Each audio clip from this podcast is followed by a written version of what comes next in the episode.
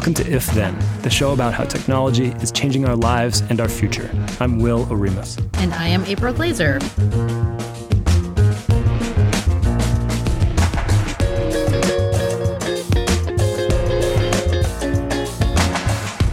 Hey everyone, welcome to If Then. We're coming to you from Slate and Future Tense, a partnership between Slate, Arizona State University, and New America.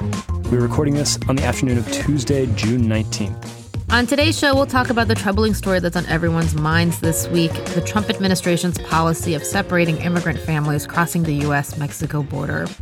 Since this is a tech show, we'll focus on how tech's big players, some of the most powerful companies in the world, are responding to the policy.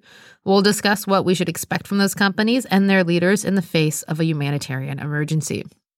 We'll also discuss the fallout from AT&T's merger with Time Warner.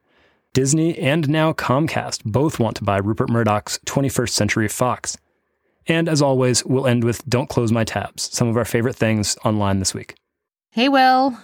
Hi, April. How you doing? Okay, as okay as one can be. How are you doing, Will? Yeah, just trying to keep up with a, a fast moving news week. Um, and first, before we get into everything that's been happening, we wanted to say thanks again to everybody who's been writing in to the show.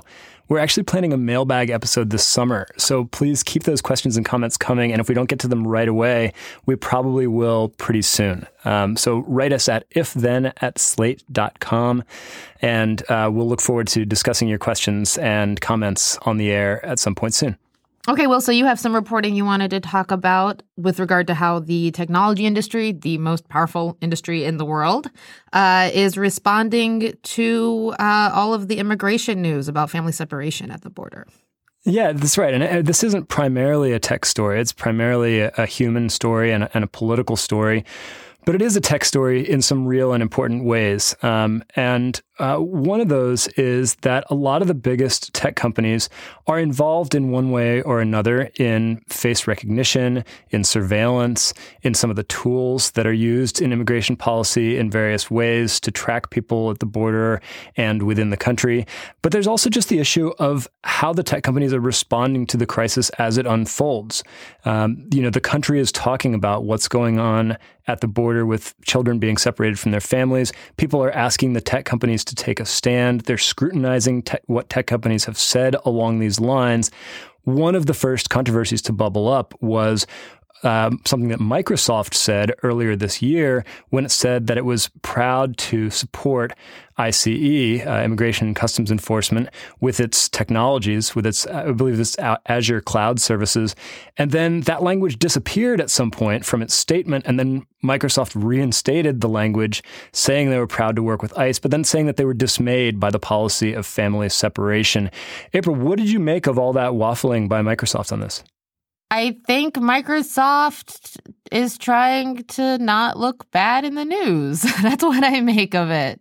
You know, this is a major news story and they provide technology services for ICE and the Pentagon, and they have uh, described as much and bragged about as much in their blog posts, you know, from their corporate blog. So, you know, and stuff surfaces about the corporations that are not only in cahoots, but are making this happen in some way even if not directly the family separation portion, but you know, helping uh, an agency that whose like legitimacy has really been thrown into question under the Trump administration, even though it's been thrown into question under previous administrations too.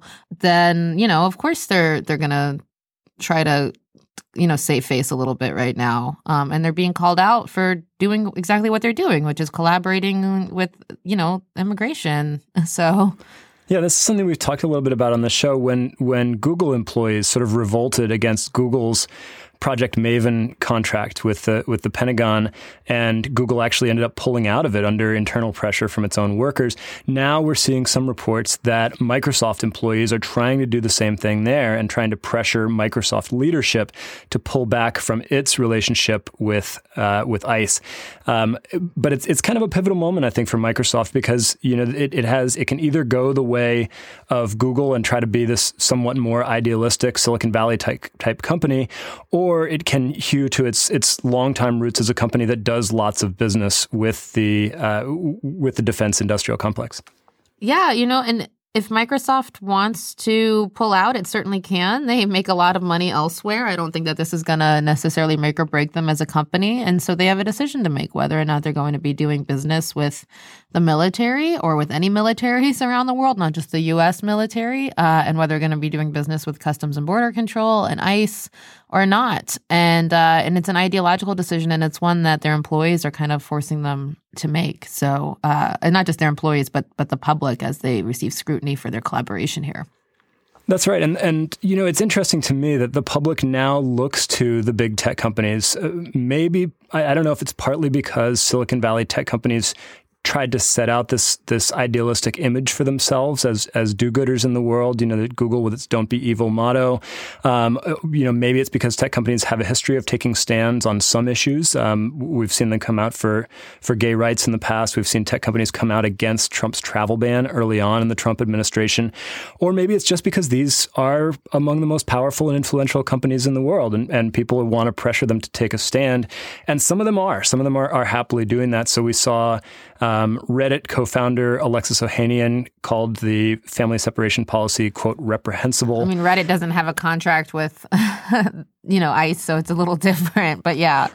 Right, right. So it's easier. For, it's easier for them to say. Certainly, um, Airbnb and Yelp's leaders have also come out uh, criticizing the Trump administration's enforcement of the policy. Salesforce CEO Marc Benioff um, one I thought was interesting was Elon Musk, who's like almost become a full time Twitter personality lately, in addition to his jobs leading Tesla. Seven and, other full time jobs, yeah. Yeah, and SpaceX and the Boring Company, et cetera, et cetera. But he uh, brought it on himself. He, he tweeted a song by the Double X called Shelter and then followed up saying, I hope the kids are okay, which seemed to be a cryptic reference to the children separated from their families at the border. And then people were asking, you know, well, what are you going to do about it? I mean, are you just going to hope they're okay? Or as a powerful billionaire, are you going to try to take some action? Um, and they tried to get him to commit to marching, and he asked when and where they're marching, but hasn't said anything further along those lines yet. You know, these people like Elon Musk have a lot of money, and I know that a lot of the organizations that are doing grassroots work at the border, are trying to reunite families, trying to give people the legal aid that they need, trying to uh, make sure that youth are not being uh, abused and that you know individuals are are getting some form of justice are grassroots and do not have a lot of money and are made up of people who are making way less money than Elon Musk every year and could probably uh you know use to hire more people. you know, I I hope that he uh is supportive of these organizations that are uh that are doing the work to try to help. That's something more that he could do for sure. Yeah, and Musk did point he out. Might he be. I don't know. Yeah, he said he's one of the top donors to the ACLU. Um, so that's certainly a major a major contribution. Um, but so one question that this leaves me with then is, what should we expect of tech companies or the CEOs of tech companies when we have a sort of political or humanitarian crisis like this? I mean, should the CEO of Apple be weighing in on Trump's border policies? Should the CEO of Facebook be weighing in? Should they be criticized for not weighing in? Uh, you know, do they? I don't know. Is it giving them a, a sort of moral leadership in the country uh, that maybe is not relevant to what they're supposed to be doing in terms of their their jobs or their companies? These aren't just tech companies; these are the most powerful companies in the world. Um, they benefit a lot from U.S. tax breaks. they they benefit a lot from uh, all kinds of US policies and US people who work at them and invent at them and who buy their products. Um, and we did see tech companies rush to oppose the travel ban because that did affect uh, their employees and affected their ability to bring in high skilled tech workers. And, you know, we saw uh, Brin from Google go to the airport to protest. We saw amicus brief signed by tech companies, you know, opposing this, you know, very, very quickly, including Amazon and Apple. And so, you know, if they're going to be consistent with their opposition of unjust immigration policies, then I would hope they would be as quick to respond and as passionate to respond, even when it doesn't necessarily affect their bottom line as immediately. It's their call, but I mean, it makes sense that they would oppose something that hurts their pocketbooks. I would hope they would oppose something because it's wrong as well. Um, again, these are not just tech companies. I think that's the wrong frame. These are titans of American industry. So you know, they have a lot of political power too. What are your thoughts on that, though, Will? No, that's a great point. I'm I'm honestly conflicted on it. I mean, you know, as as I would like to see some of these people just as human beings stand up and say something when they're in a position of power and a position of influence. Um, that said, I, I, guess I get a little nervous when we pillory companies for not weighing in on an issue that's not necessarily their business to weigh in on. I, I worry it could you know backfire in other circumstances. How would it backfire? Like people who are pro family separation will stop buying Apple products? Like Like, what's no. how would it backfire? No, I, I, meant I meant more like selfishly with my own political values. Like I could imagine tech companies strongly disagreeing with me on on uh, certain political issues, and and I would not necessarily want them to weigh in on those issues and throw their weight around. Um, so uh, I guess that's all I meant. I mean, in, in this case, I mean, I think there's an assumption that the big Silicon Valley companies' values on immigration are generally lean toward openness and against uh, crackdowns and against family separation. But uh, you know, maybe that's I don't know. That's a that's a coincidence. Immigration they tend to be more liberal, um, and I happen to agree with them on that you know, corporations benefit a lot from various policy decisions that uh, that come through the U.S. Uh, you know regulatory and lawmaking machine, and they spend more money than anyone else, particularly Alphabet. I'm thinking of Google's parent company and and Facebook and Amazon and what have you. Uh, when it comes to lobbying the U.S. government for policies that suit them. Uh, I don't think there's anything wrong with people hoping that they would um, be willing to throw their weight around for policies that you know suit humanity or justice um, as well. Right, and of course there are, as we, as we briefly mentioned on last week's show, there are a, a few uh, Silicon Valley. Uh, titans who are uh, clearly voting with their feet in favor of Trump's immigration policies, like Palmer Luckey, who's trying to help set up a virtual border wall, or the folks who run Palantir that do, that you know specializes in surveillance and, and data collection and data analysis uh, for, clear, for defense contracts. Both of those pivot around one Peter Thiel. So. yes, they do. Uh, uh, a, so definitely a pole of power and influence in, in Silicon Valley. Definitely. All right, we're going to take a short break. When we come back, we'll have more news from a busy news week.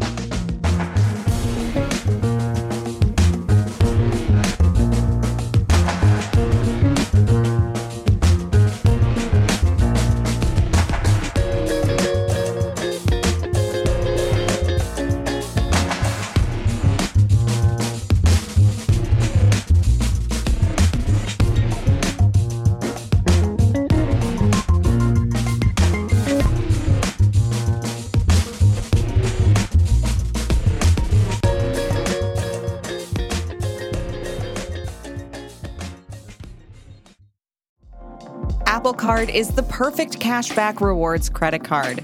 You earn up to 3% daily cash on every purchase every day. That's 3% on your favorite products at Apple, 2% on all other Apple Card with Apple Pay purchases, and 1% on anything you buy with your titanium Apple Card or virtual card number. Visit apple.co slash card calculator to see how much you can earn. Apple Card issued by Goldman Sachs Bank, USA, Salt Lake City branch. Subject to credit approval. Terms apply. All right, but now let's pivot to a different piece of tech and business news. This one involving the merger between AT&T and Time Warner. There was a big development on that front last week. April, can you bring us up to speed on what happened and what it means? Yeah, basically a judge ruled that AT&T, which is one of the largest mobile and phone and broadband internet providers in the country, actually the largest telecom company in the world, um, should be allowed to complete its purchase of the entertainment giant Time Warner, which owns HBO, CNN, and the Warner Brothers uh, film company. And the Department of Justice, which sued to potentially stop the merger um, under the claim that uh, such a merger would create a conglomerate that would harm competition, um, further decided it wouldn't appeal the judge's decision on that. Um, then the next day, uh, on June 13th, uh, Comcast, the largest broadband and cable provider in the US at least, which also owns NBC Universal, announced that it wants to buy part of 21st Century Fox, which is owned by Rupert Murdoch, for a fresh $65 billion.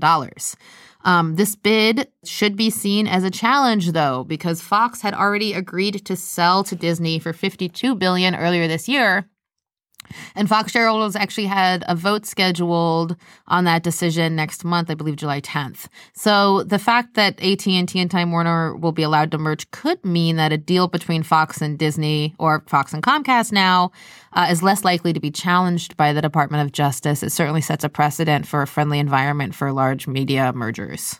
Yeah, that'll be interesting to see. I mean, there there was a, a, lot of both excitement and consternation in the antitrust community when it first came out that the that the Trump administration was going to oppose the AT and T Time Warner merger on the one hand, it seemed to fit with with Trump's populist image as uh, opposing, you know, being against big business getting too big and ripping off consumers or that sort of thing.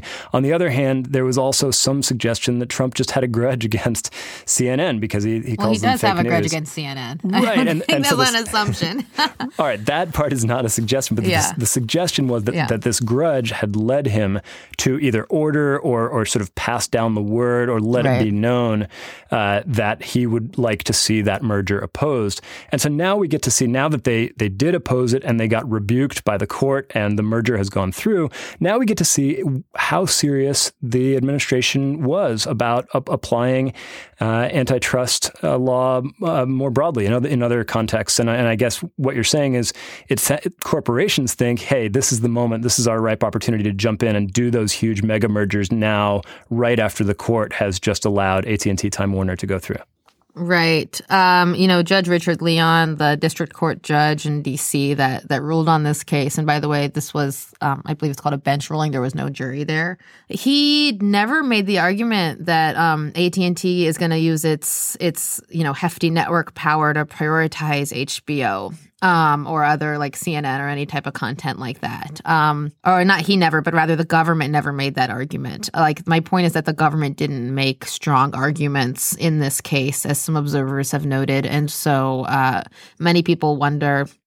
You know how hard the DOJ was actually fighting this, and then the fact that they're not going to appeal now, uh, something that you know could could you know pretty easily be argued that it's not good for consumers. Um, you know, wasn't really argued strongly on the government's part. So, uh, so I, for, as for what it means for future mergers, um, you know, the fact that they didn't fight this in you know wholeheartedly necessarily or or they didn't put up strong arguments against it and the fact that they're not going to appeal um, i think it's a kind of a red carpet yeah I, i'm interested uh, not just in the these mergers in the media uh, and telecom industry, which are are huge and fascinating in their own right. But I'm also interested always in what this says for the application of antitrust law to the big tech companies. And one of the things that came up, I believe, in the court's ruling on AT&T Time Warner was uh, again and again was the fact that these companies are now competing with the likes of Google and uh, and for advertising. And Google is so huge that it made the court uh, it made it harder for the court to see how this is a monopoly when you have a rival as big as Google in in this space. Yeah, but Google doesn't own the pipes that it sends stuff that it's like that that it sends its stuff to people to, right? And so like you know, AT&T, AT&T will now own the pipes and the content that travels over that those pipes uh, in a greater volume, and so it's a very different um, construction than uh, than than the way Google's power is is, is necessarily handled, and and with app you know apps and network neutrality rules you know, we could see companies like Comcast and Google as they as they I'm not Google, but Comcast and AT and T as they work to to hold more of the content industry, uh, you know, in their in their hands, work to prioritize that in a way that Google and Facebook physically are not able to do. That said, Google is definitely in the business of prioritizing content that uh, it likes when it comes to like how it's presented on the internet. So the Google AMP pages um, get higher ranking in Google's search. Like if it's if the website kind of makes itself, uh, you know, uh, work better with with Google's products, then it gets a higher ranking.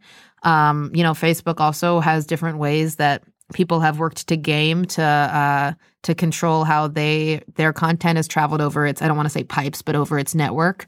I would just say that still We're not talking about your physical connection to the internet, and it's a very different relationship.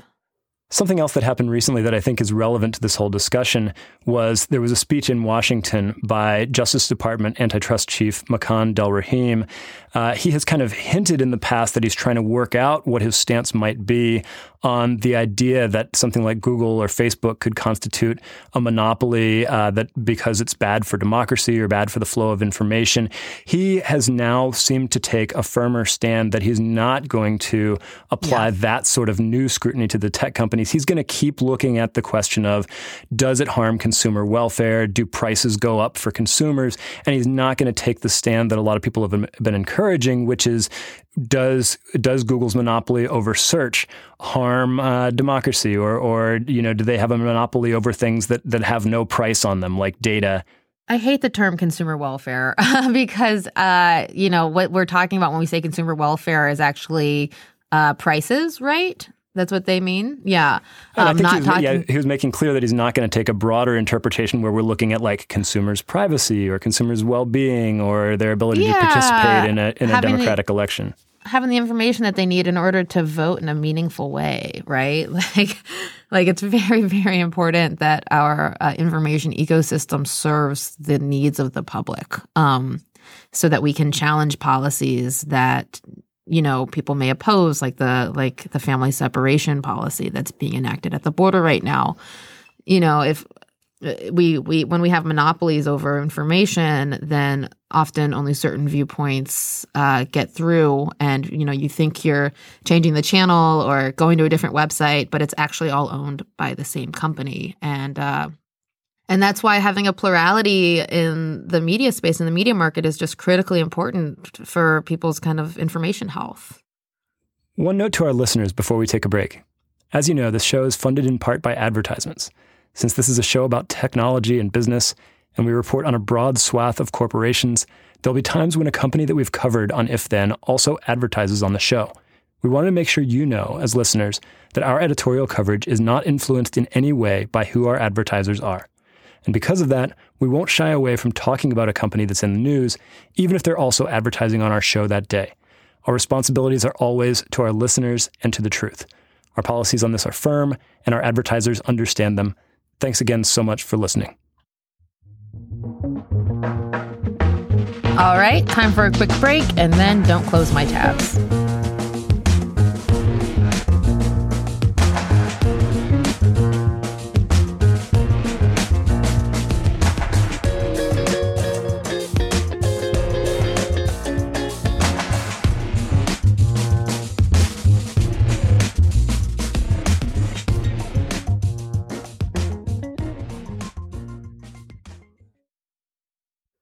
Now it's time for Don't Close My Tabs, some of the most interesting stories we encountered on the internet in the past week. April, what tab could you not close this week? So, I read this story that came out uh, earlier this week. The government has no plan for reuniting the immigrant families. It is tearing apart.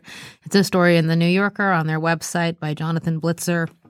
And basically, it is. Uh, kind of a, a, a, brief telling of the difficulty that a nonprofit has had uh, with trying to reunite a father with a daughter who uh, who's held in uh, one of the shelter detention centers, and you know how they're not really keeping track of the families they're tearing apart like how they they they assign a number to people. And then if you don't have that number or if it's off in some way, or you don't know the exact birth date of someone or where they are, it's just incredibly hard to to to find your family.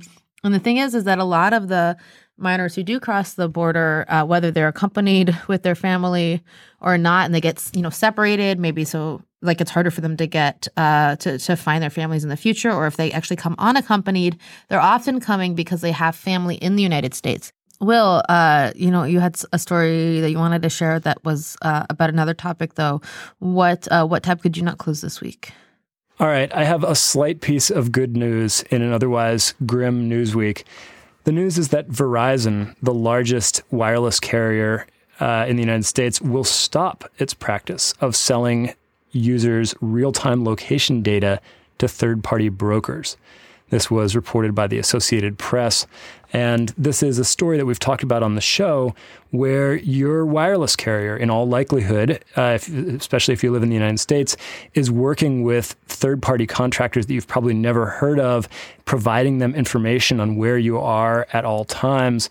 Uh, this is supposed to be used for specific purposes like a, a prison being able to keep track of whether its inmates are using their their phones or where they are or that sort of thing. Uh, there are already some cases in which it has been used improperly. Uh, Senator Ron Wyden of Oregon has been uh, out in front on this issue, pressing the big carriers to say that they will stop doing this. Two or three weeks later, finally, Verizon is the the first one to step up and say we're not going to do that anymore. Uh, I guess my hope personally would be that the other major carriers uh, will follow in Verizon's lead. Interesting. Um, what are some of the ways? I'm just briefly that uh, that people or that companies have used this data improperly. The most notable one was when a sheriff in Missouri was charged with using one of these services to look up the whereabouts at any given time of people who were not inmates. Uh, he was just looking up where his colleagues were, Dude. where his friend was.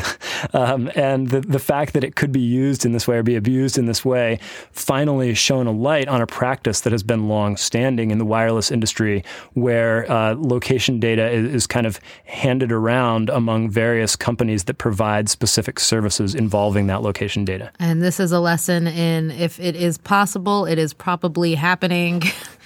Uh, brought to you That's by right. If Then at the end of our show. Uh, thanks everyone for listening. You can get updates about what's coming up next by following us on Twitter at If Then Pod. You can also email us at ifthen at slate.com. Send us your tech questions, show or guest suggestions, or just say hi. You can follow me and Will on Twitter as well. I'm at April Laser and Will is at Will Oremus. And if you'd leave us a comment and review on iTunes, we would be forever grateful. Really helps boost our show. It's actually one of the ways that people can find out about our show. Is the more reviews we get, the more comments we get, the more likely it is people will actually be able to find us. Also, I should say this week that that goes for Google's new platform as well. Google has finally launched its own podcast platform called Google Podcast. Get in on the ground floor and be the, the first to give us a glowing review on there, and we would be very grateful to you. G-Pod. No, that's not what they called it. Um, and uh, this, as always, has been a production of Slate and Future Tense, a partnership between Slate, Arizona State University, and New America. Our producer is Max Jacobs. Thanks to Don Ollis at a room with a VU in Santa Barbara. And big thanks to Robert Kirby at Fantasy Studios in Berkeley. We'll see y'all next week.